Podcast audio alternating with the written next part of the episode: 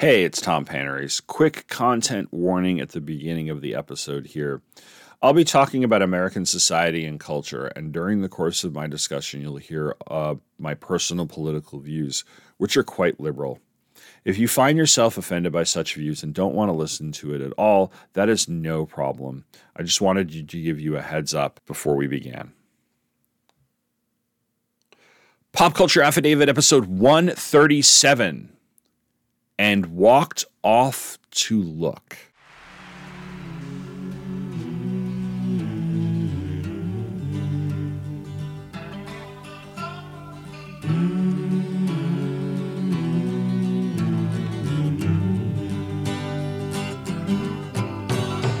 Let us be lovers, we'll marry our fortunes together. I've got some real estate here in my bag. So we bought a pack of cigarettes and Mrs. Wagner pies and walked off to look for America.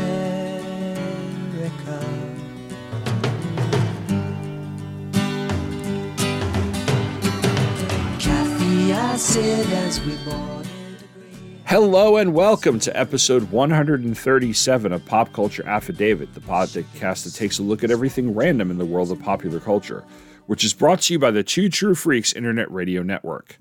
I'm your host, Tom Panarese, and welcome to the third of three episodes that I've been doing where I take a look at America, its history, its society, and its culture. In part one, I looked at American history through the lens of comic books. In part two, I did an episode about a day in the life of America in various forms, mainly photography collections and documentaries.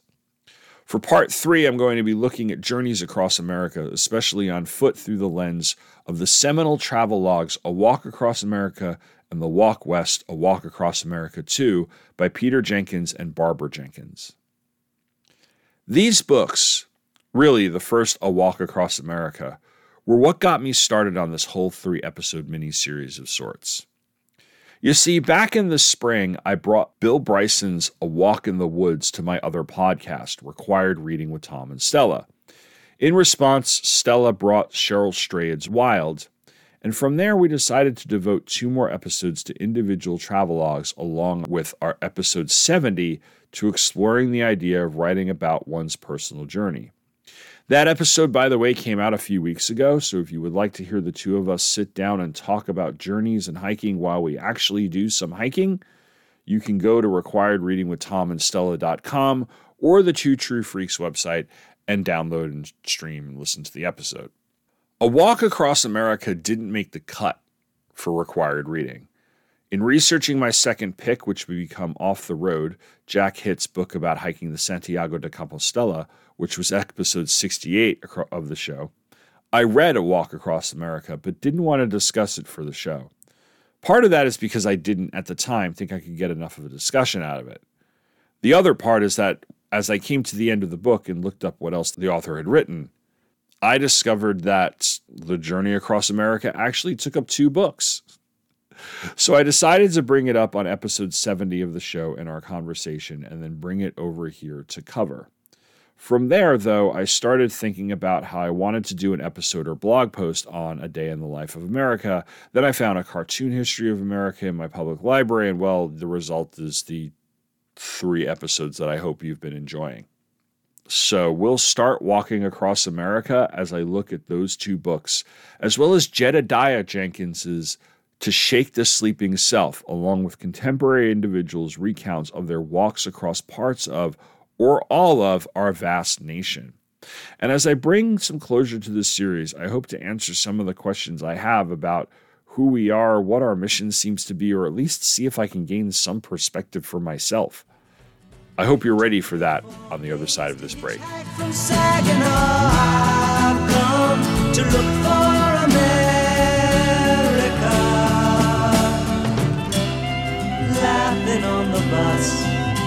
Playing games with the faces.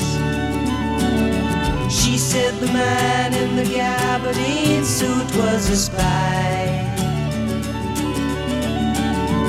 I said, Be careful, his bow tie is really a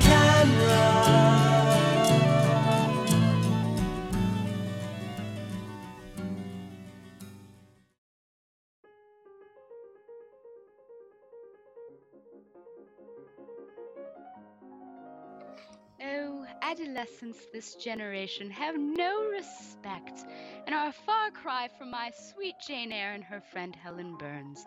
Why, just this afternoon I was Stella? walking across, and and you know what? Men too. Well, Uh, where uh, are S- the dark, Stella? mysterious men like the tragic Mr. Rochester and teachers? Pa, they're all like the villainous Mr. Brocklehurst. Hey, Stella! Uh, yes, Thomas. As much as I enjoy um, indulging your insanity, uh, we have a promo to record. Oh dear. And what might that be? That is you and I telling everyone that we have a podcast out there. It's called Required Reading with Tom and Stella. Once a month, we will take a look at a single work of literature, discuss it, analyze it, and determine if it's worth its place in the canon. Oh dear, that sounds delightful. Oh, I'm sure it will be. And you can find us on the Two True Freaks Network, which is at twotruefreaks.com. Oh yes, required reading with, Tom and why is it Tom and Stella? Why can't it be Stella and Tom? It rolls off the tongue better? Okay. Well, that was easy. So, required reading with Tom and Stella at twotruefreaks.com. Thanks for contributing to the promo there. You did a great job. Oh, you are so welcome.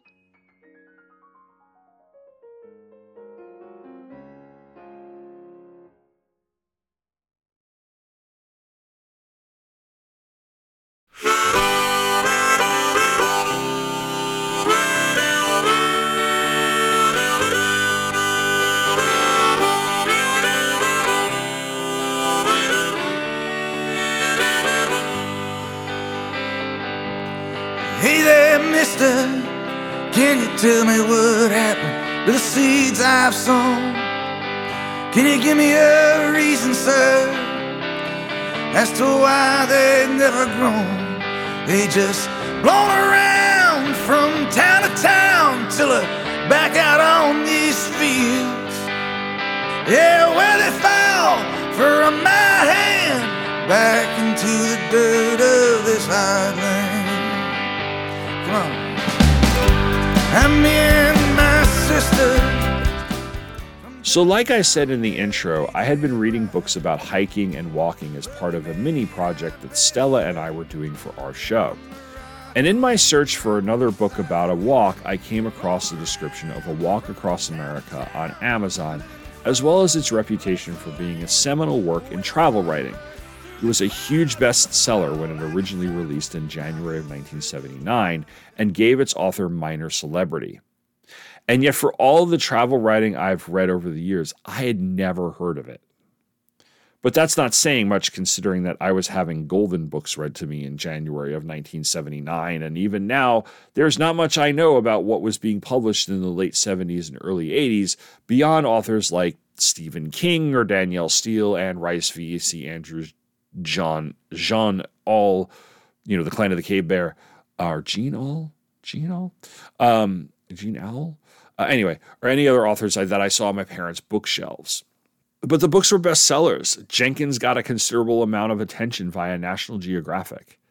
Uh, That's not by accident. In A Walk Across America, Peter details how he walked from New York to Washington, D.C., and pitched the tale of his trip to the National Geographic Society. Nat Geo did not subsidize the trip in any way except to supply him with photography equipment, and he agreed to write, write an article about his journey in 1977 that would be expanded into the book. Like I said, when it was published in 1979, A Walk Across America was a huge hit, spending three months on the New York Times bestseller list, and it went into six printings within its first year of publication. He repeated this with an article about the back half of the trip in 1979, which would then be expanded into The Walk West, A Walk Across America 2 in 1981, and that was on the Times bestseller list for at least three months as well. From there, the first book has been reprinted and remains in print, and Jenkins still seems to be known within the niche, niche of travel writing and writing about walking or hiking journeys. Plus, as I said earlier, he is credited for starting this subgenre and being among one of the first travel authors of our current era. In my uh, travels to find the book, I got my public library's copy of A Walk Across America and it was while I was reading it that I found out the second book existed. My library did not have a copy of The Walk West. The book seems to be out of print. So, what I did was start poking around the internet, and I found both books in an eBay auction. They were both first edition hardcovers and were actually signed by the authors. Peter Jenkins signed his name and Go For It in A Walk Across America, and The Walk West was signed by both authors. Peter simply wrote America above his name. Barbara wrote Walk by Faith and signed hers. So that's pretty cool. So, what are these books about? You know, aside from the obvious. Well, Peter Jenkins was 22 in 1973. He was living in the college town of Alfred, New York. He had just seen his first marriage fall apart, having gotten married when he was attending Alfred University. Incidentally, 1973 was also a tumultuous year for the United States. America was finally getting out of Vietnam, although it was a shameful withdrawal. Watergate was heating up, and President Nixon would resign the following year. OPEC would decrease production because of U.S. support for Israel, and that would result in an energy crisis. And socially, many of the dreams of the 60s counterculture were dying out or at least what we know of it was retreating, and in many cases, retreating into darker and certainly more insular places. Jenkins in the book mentions his admiration for the hippie ideals, so it's no wonder that at 22 he wanted more freedom. Consequently, those national and society events led to a disillusion with America and American society. I can see that, especially considering some of the awfulness that has happened in our country since 2016 and his solution or his idea was to walk across the country. He would walk down to the Gulf of Mexico and then travel northwest, ending in Oregon. The trip would take nearly six years, ending in January of 1979. Of course, we don't know that going into a walk across America, neither did Jenkins. Really, by his best estimate, he figures the walk is going to take a couple of years at most. He trains for it as well, walking and running around Alfred, and on the day he departs in October of 1973, he's accompanied by several friends for the first mile or two and then sets off along with only one companion, his dog Cooper, who is an Alaskan Malamute. Synopsizing the books is kind of a tedious endeavor, to be honest. I will say that this review will have spoilers in case anyone is interested in reading them. Granted, it's not a spoiler to say that he makes it all the way to Oregon.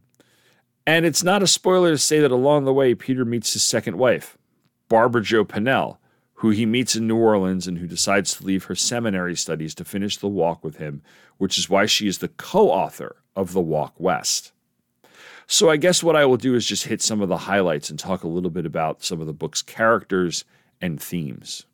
The books are structured along the path that Jenkins took starting in upstate New York and eventually ending up in Oregon. Each book has a map provided that shows the entire route, as well as maps every few chapters to tell us what section of the trip is being covered. These maps also have illustrations that show some of the characters in his tale, or maybe things that happened to him over the course of his journey, and they're beautifully rendered by our artist Paul Breeden.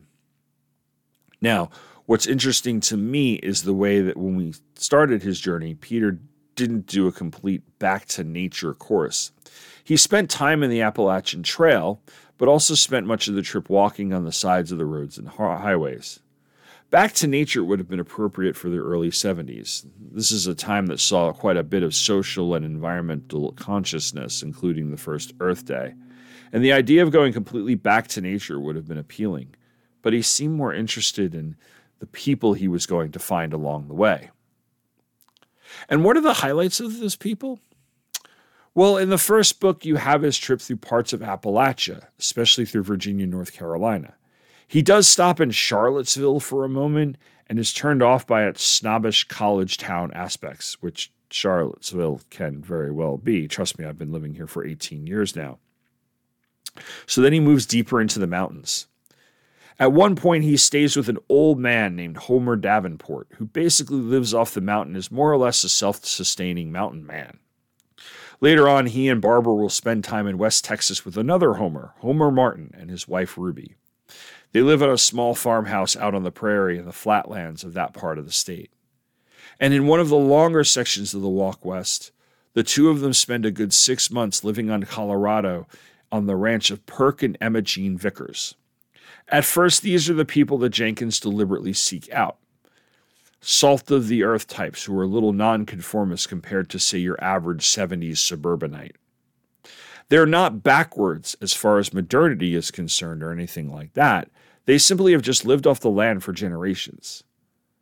Sections like this, when we see these people, seem to dissolve stereotypes that we may have about those people, especially when Peter's in Appalachia and visions of deliverance are dancing in our heads.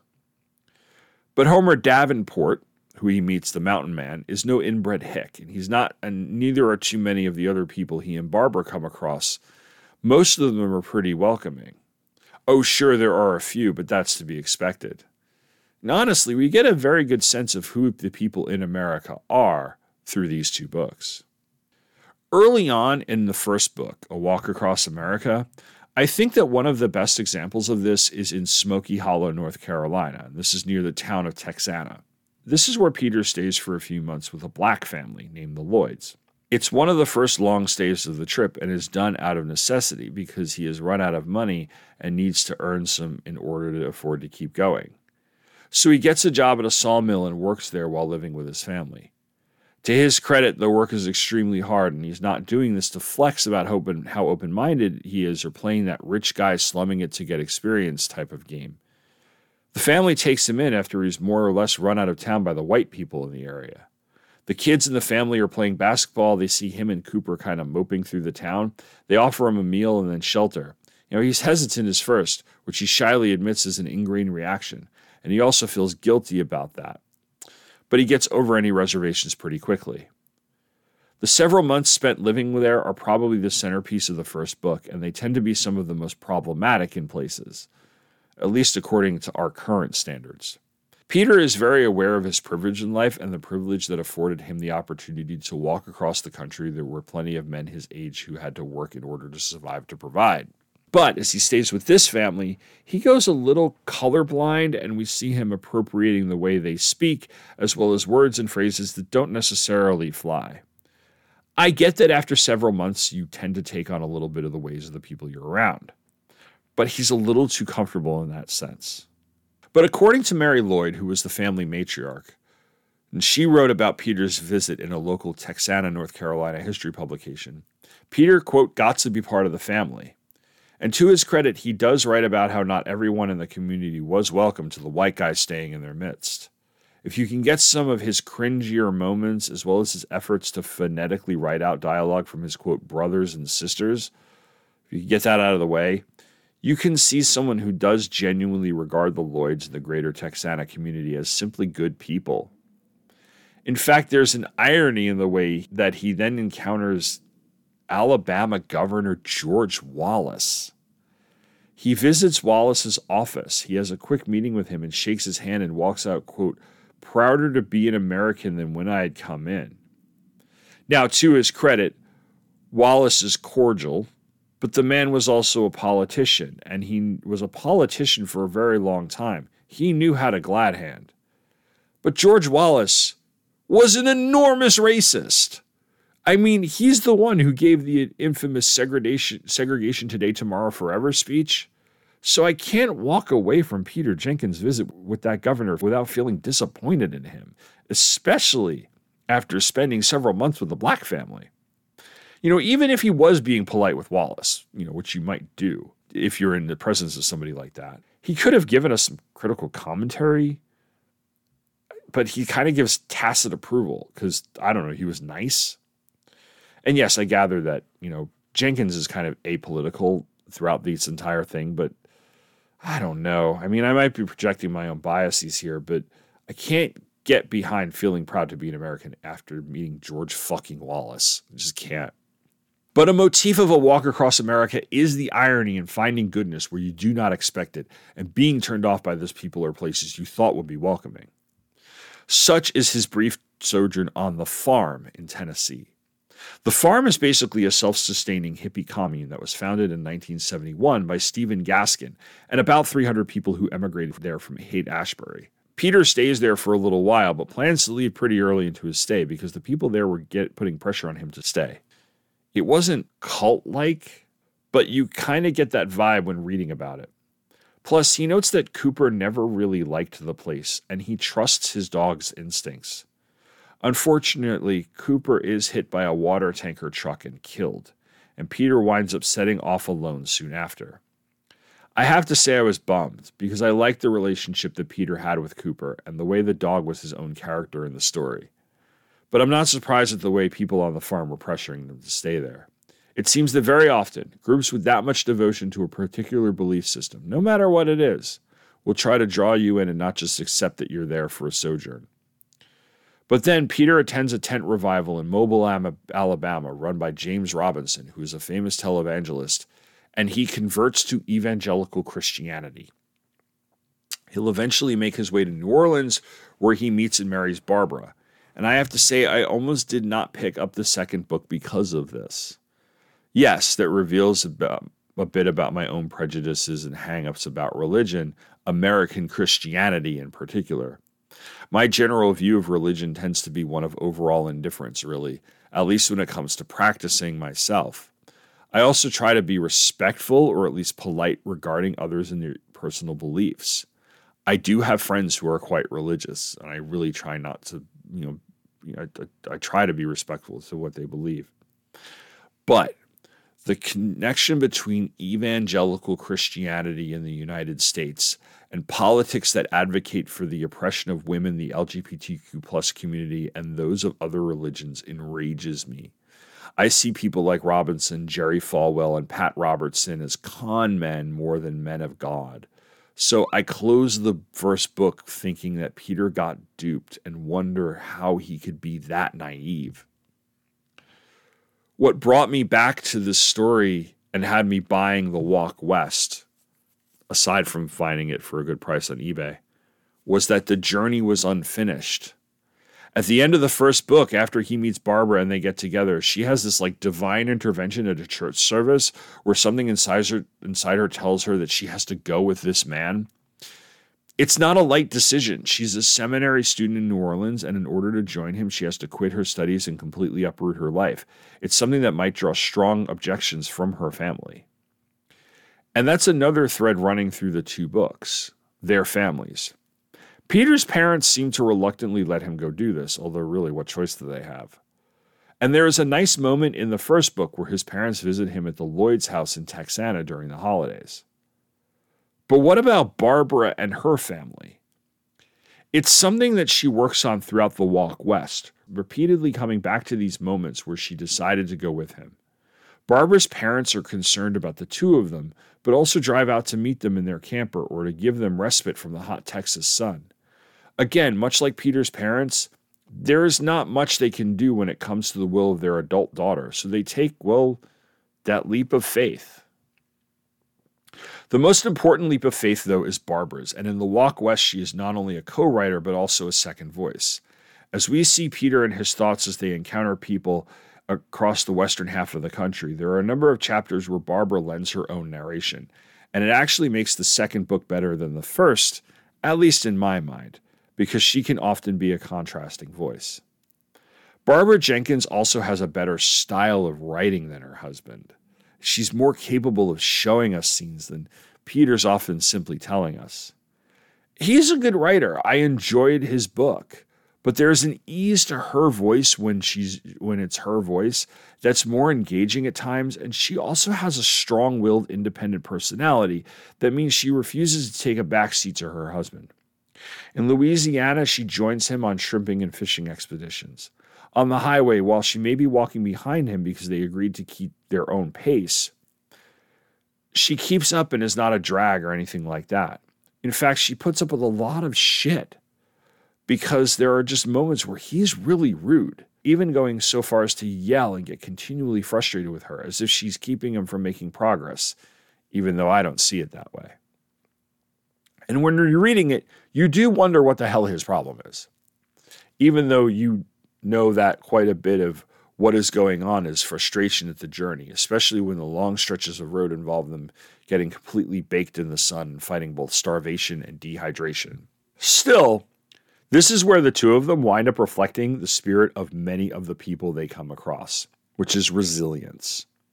They befriend the couple of Homer and Ruby Martin and survive a tornado.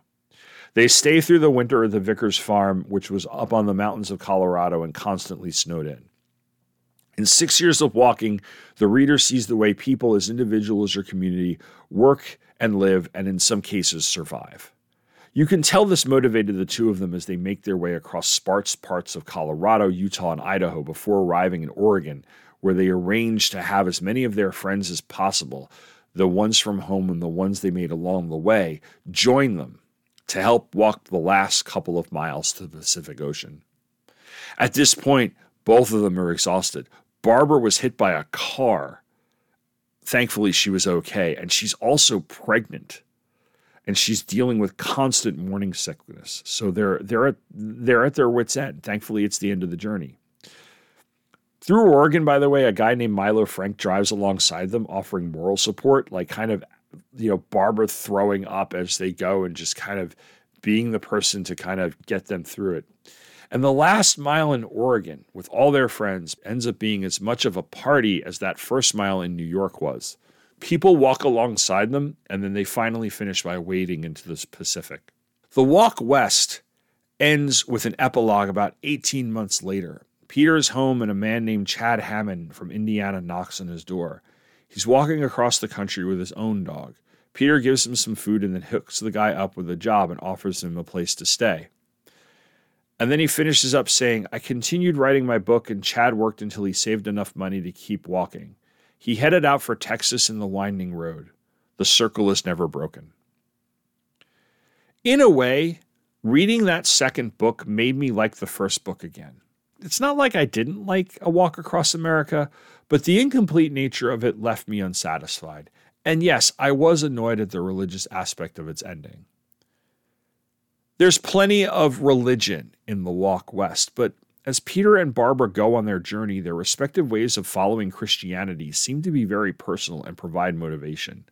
They turn to various verses in the Bible at times, and it's often Barbara, who was, after all, a seminary student, who shares a verse or two with her husband as a way to ground or focus them.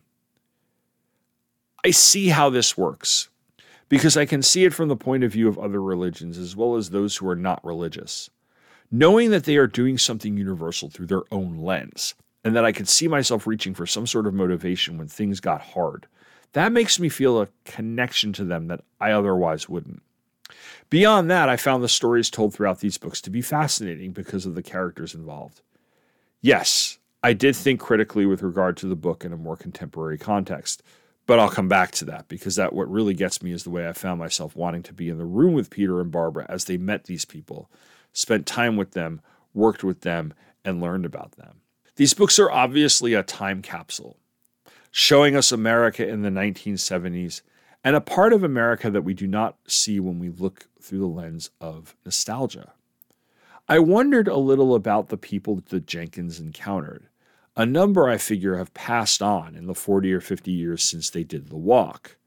But both Peter and Barbara Jenkins are still alive, so as I was wrapping up my read of the two books, I began to wonder what happened to them. Thankfully, we live in the age of Google, and their son Jed had written a book of his own. And I'm going to talk about this book and their lives since completing the walk after this.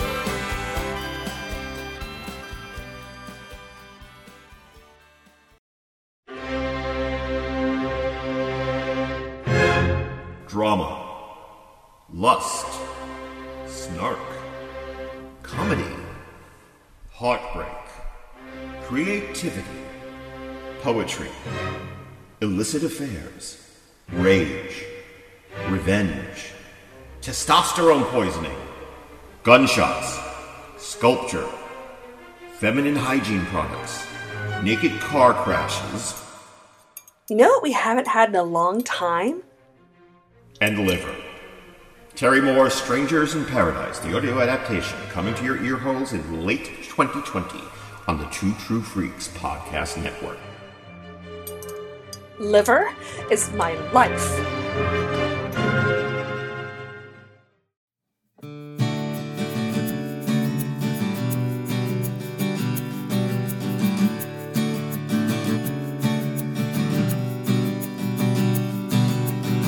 Sometimes I drive the long way back. When photographs and souvenirs knock me off my track. Search all around for a place to start. So, like I said, after I finished The Walk West, I became very curious about what happened to the Jenkins. Did they write any other books or take any other trips?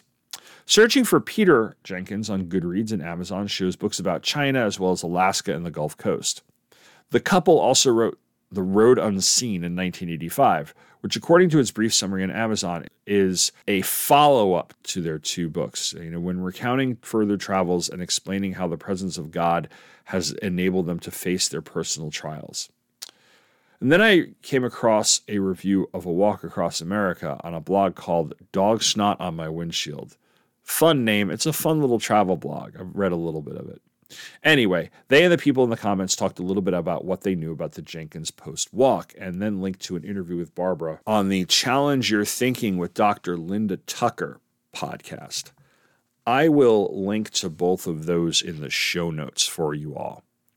In the interview, she talks about her life after a Walk Across America, uh, most notably how her marriage fell apart in the mid 1980s and she wound up raising her kids alone.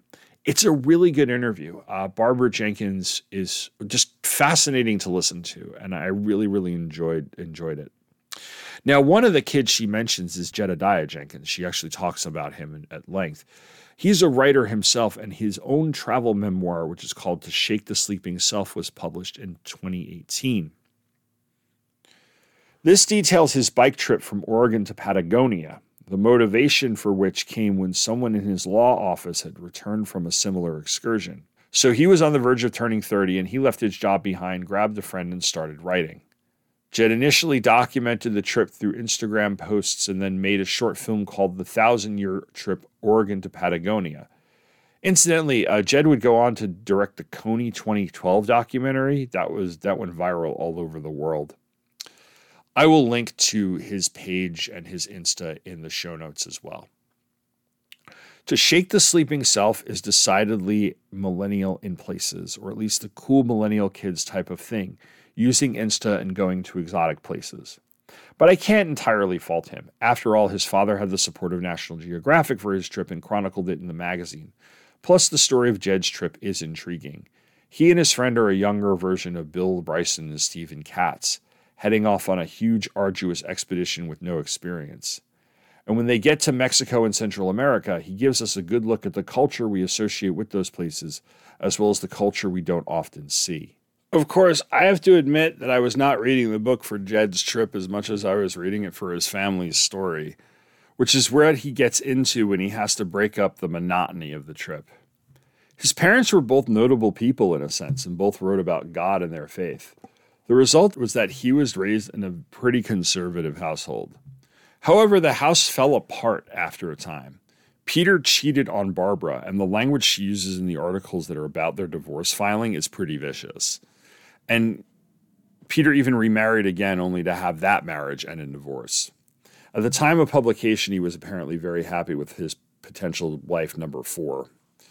Barbara also married again, but would divorce for a second time and had her own struggles as a single mother, including accepting her son's sexuality. She, by 2011, which is when Jed started his trip, had gone down the path of many American conservative Christians and was an avid Fox News watcher. We see this in her assumptions that his ride through Mexico would get him killed by a drug cartel, and the way she had this sort of, and I love you, but attitude toward his sexuality. At the same time, you don't necessarily hate her, and Jed doesn't hate her either. The portrayal is very honest. She is struggling, and he is as well. It makes their relationship complicated. Plus, I already, quote, knew her from the two books that she wrote with her husband, and remembering who that person was and what had ex- she had experienced, I did have hope that she could end up being more open minded.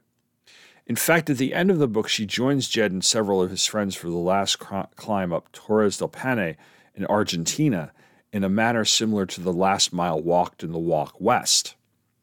And during the last couple of years, Jed and Barbara took a road trip along places where she had walked with Peter, something documented on his Instagram.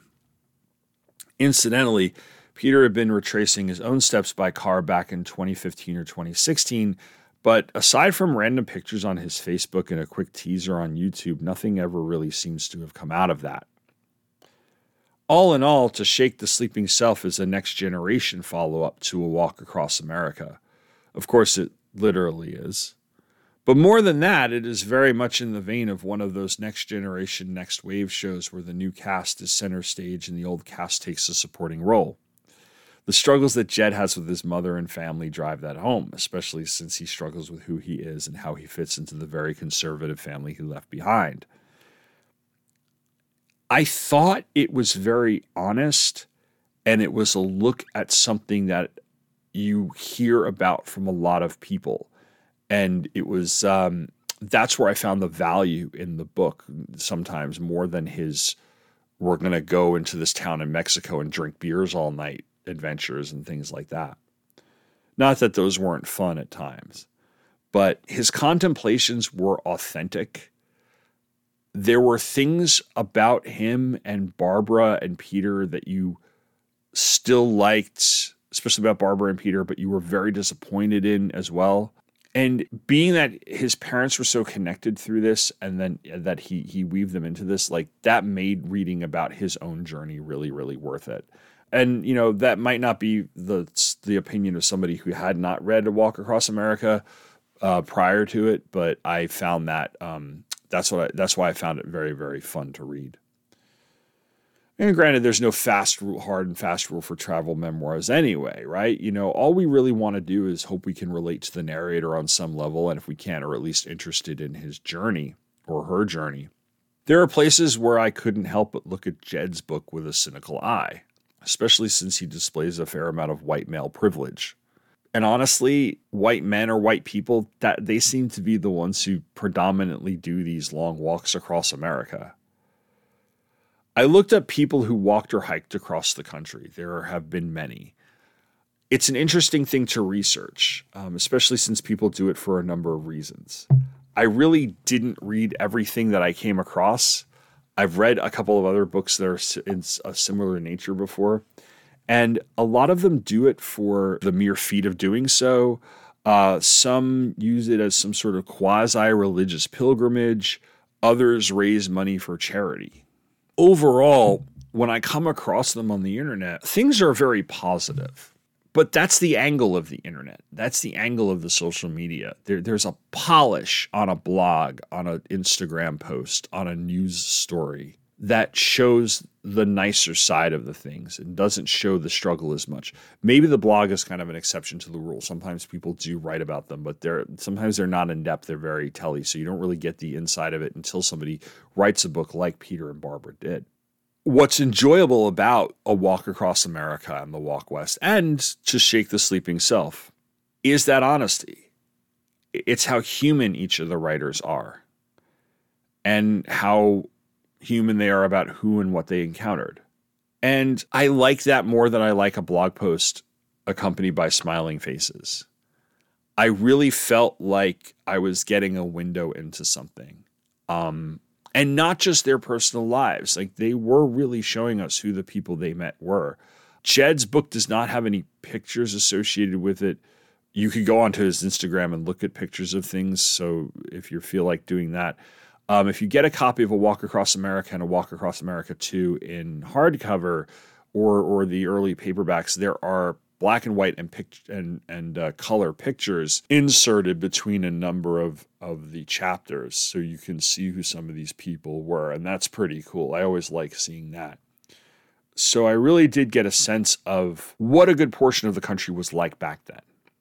The other thing, though, is like as I was reading this and I was finishing this up and I was writing this episode, um, and trying to come up with a conclusion, one thing I kept thinking of was like, I'd love to see what somebody who is not white would be like doing this? Like how how would that be different? Would they have the same positive things to say that so many people who write these memoirs or blog their experience do? You know there's a lot of possibilities of it when you change the perspective of the writer. And i would be fascinated to see what that was like so um, we're kind of getting to a conclusion here. And the conclusion is we always seem to be looking for something. I think that's part of the human condition. But so much of that search is born out of dissatisfaction. When it comes to America, even the world, is that a result of economics? Or are we lost in some moral, moral or spiritual way? And if we do not have the privilege or position that allows for not only any such travel, but positive interactions along the way, do we end up having to live them vicariously through people like Peter and Barbara and Jed Jenkins? After three months and three episodes, what, if any, conclusions have I reached? This has been a hard answer this entire time because it's not simple. But then again, it never is. I found that growing up in a particular place leads to you having a complex relationship with it. For instance, I often say that going back to Long Island is like having a dinner with an old girlfriend. You have a pleasant enough time and you get along, but at some point you remember why you broke up in the first place. And this country and its people, they're very much the same way. Now, granted, I'm still here, I haven't moved away or anything, but I cannot consider myself to be someone who's completely in love with this country either. There is some hope to be found in the people of our country, especially those who recognize that our wide diversity is one of our greatest strengths and do not actively work to suppress others. These days, that seems like kind of a tall order, though, at least from what I see in the news and on the internet. And what can I say that hasn't already been said? It's hard to be an American at the moment when so many of your fellow citizens actively support someone who has a disdain for the democratic values upon which we were founded. And while I know I should put politics aside, it's not easy when so many have made that such a core part of their identity. So, in some way, I'm still looking. I probably always will be. It's not the most satisfactory of conclusions, but I feel like I have some sort of appreciation for who we are at the moment, positive or negative who we have been, who we possibly could be. A part of me holds out hope that things will be okay. Another part of me is very sad to see all of this crumble before my eyes. And that's an honest answer. That's really all I can give right now. I'll be back in a moment with some listener feedback.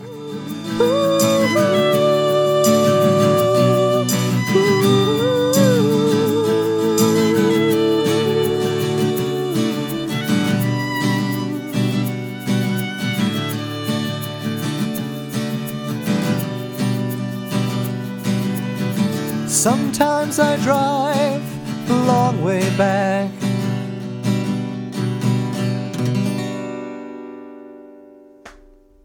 So I have a little feedback this time. Uh, Professor Allen messaged me and and uh, commented here and there about the A Day in the Life of America book, saying he was pretty sure he had a copy or saw a copy. Um, and recently, um, his his father passed, and um, he was cleaning out the house and found the copy of the book as well as a day in the life in Thailand, I believe, and sent me pictures. So yeah, and I, I imagine I think a few people, other people mentioned that they they remember that the book, The Day in the Life of America. So I just wanted to give a give a shout out and and all my best to Professor Allen at this time. I have an email from Michael Bailey with the subject of Diane Lane and other things. So this is about a few episodes. And he says, Tom, I have been binging some pop culture affidavit recently, as well as listening to your 9 11 miniseries and Fallen Walls Open Curtains. It has been a fun ride. I finished your Diane Lane episodes and had a few thoughts based on your commentary. First, there is nothing weirder than seeing Robert Townsend in Streets of Fire. This was before his big break, and it's odd, just odd that he was in the film. Yeah, the that whole thing, and then playing "I Can Dream About You," which is like does not seem to fit the band that they're in. Yeah, that's a that's an odd choice.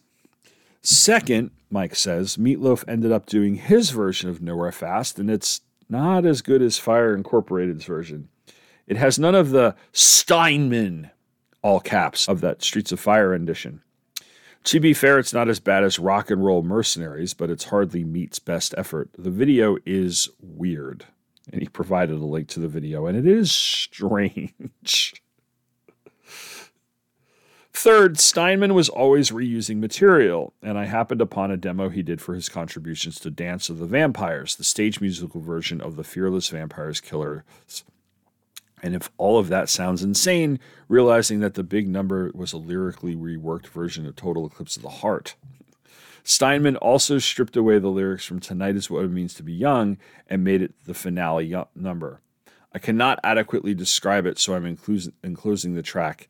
It's a lot. I'm going to play a little bit of that here just in case you want to hear it. Now our life in the darkness is over. We'll be dancing in the the sun. We are sure of our goals and know which path we must take. We don't live, we don't die, but we are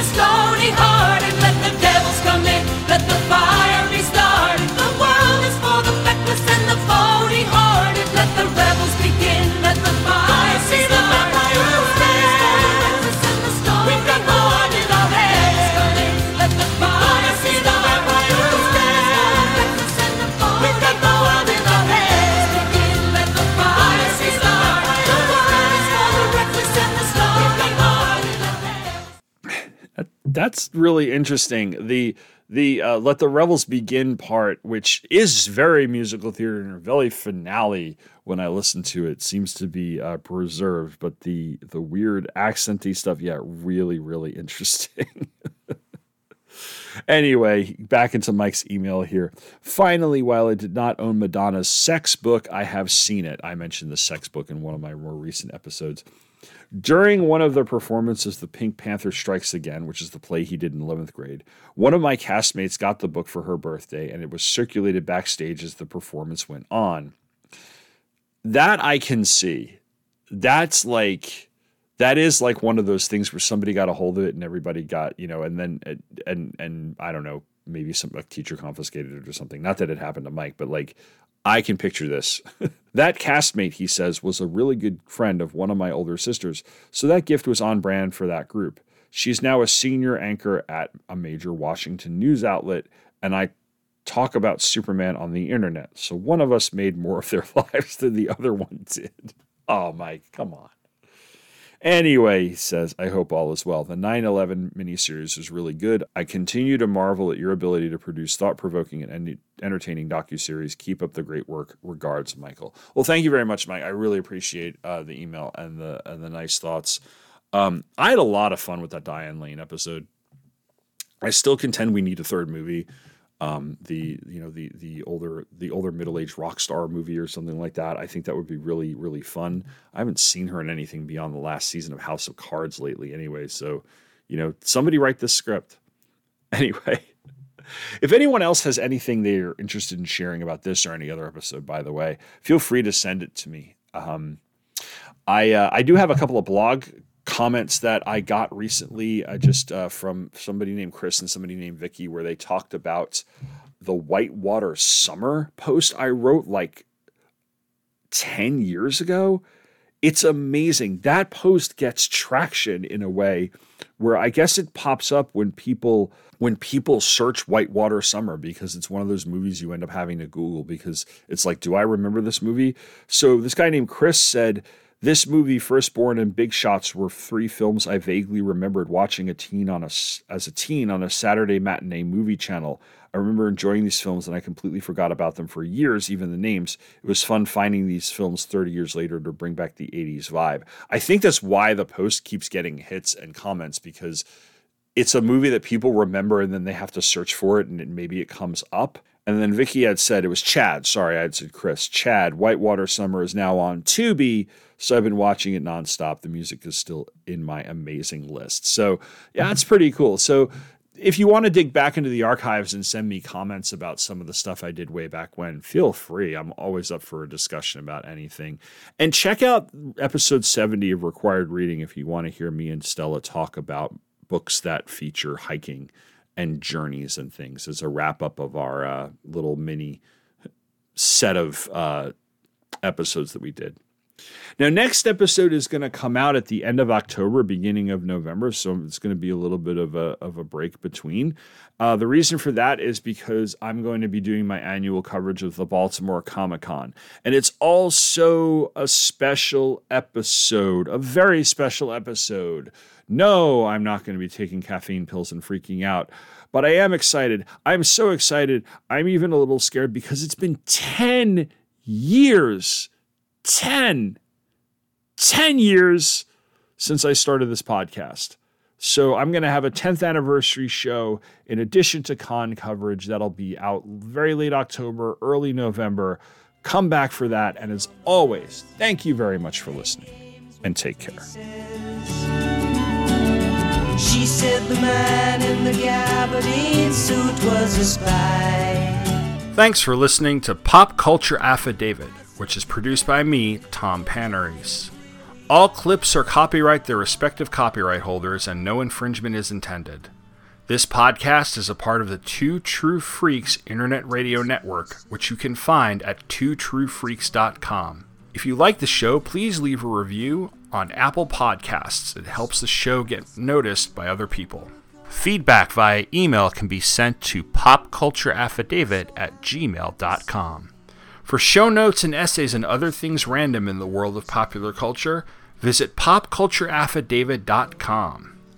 You can also follow this show on Facebook at facebook.com slash popcultureaffidavit and on Twitter at popaff, that's P-O-P-A-F-F. Thanks for listening, and come back next time for more pop culture randomness.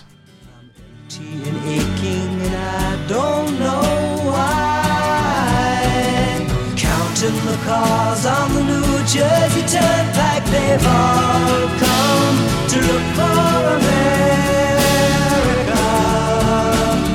All come to look for America.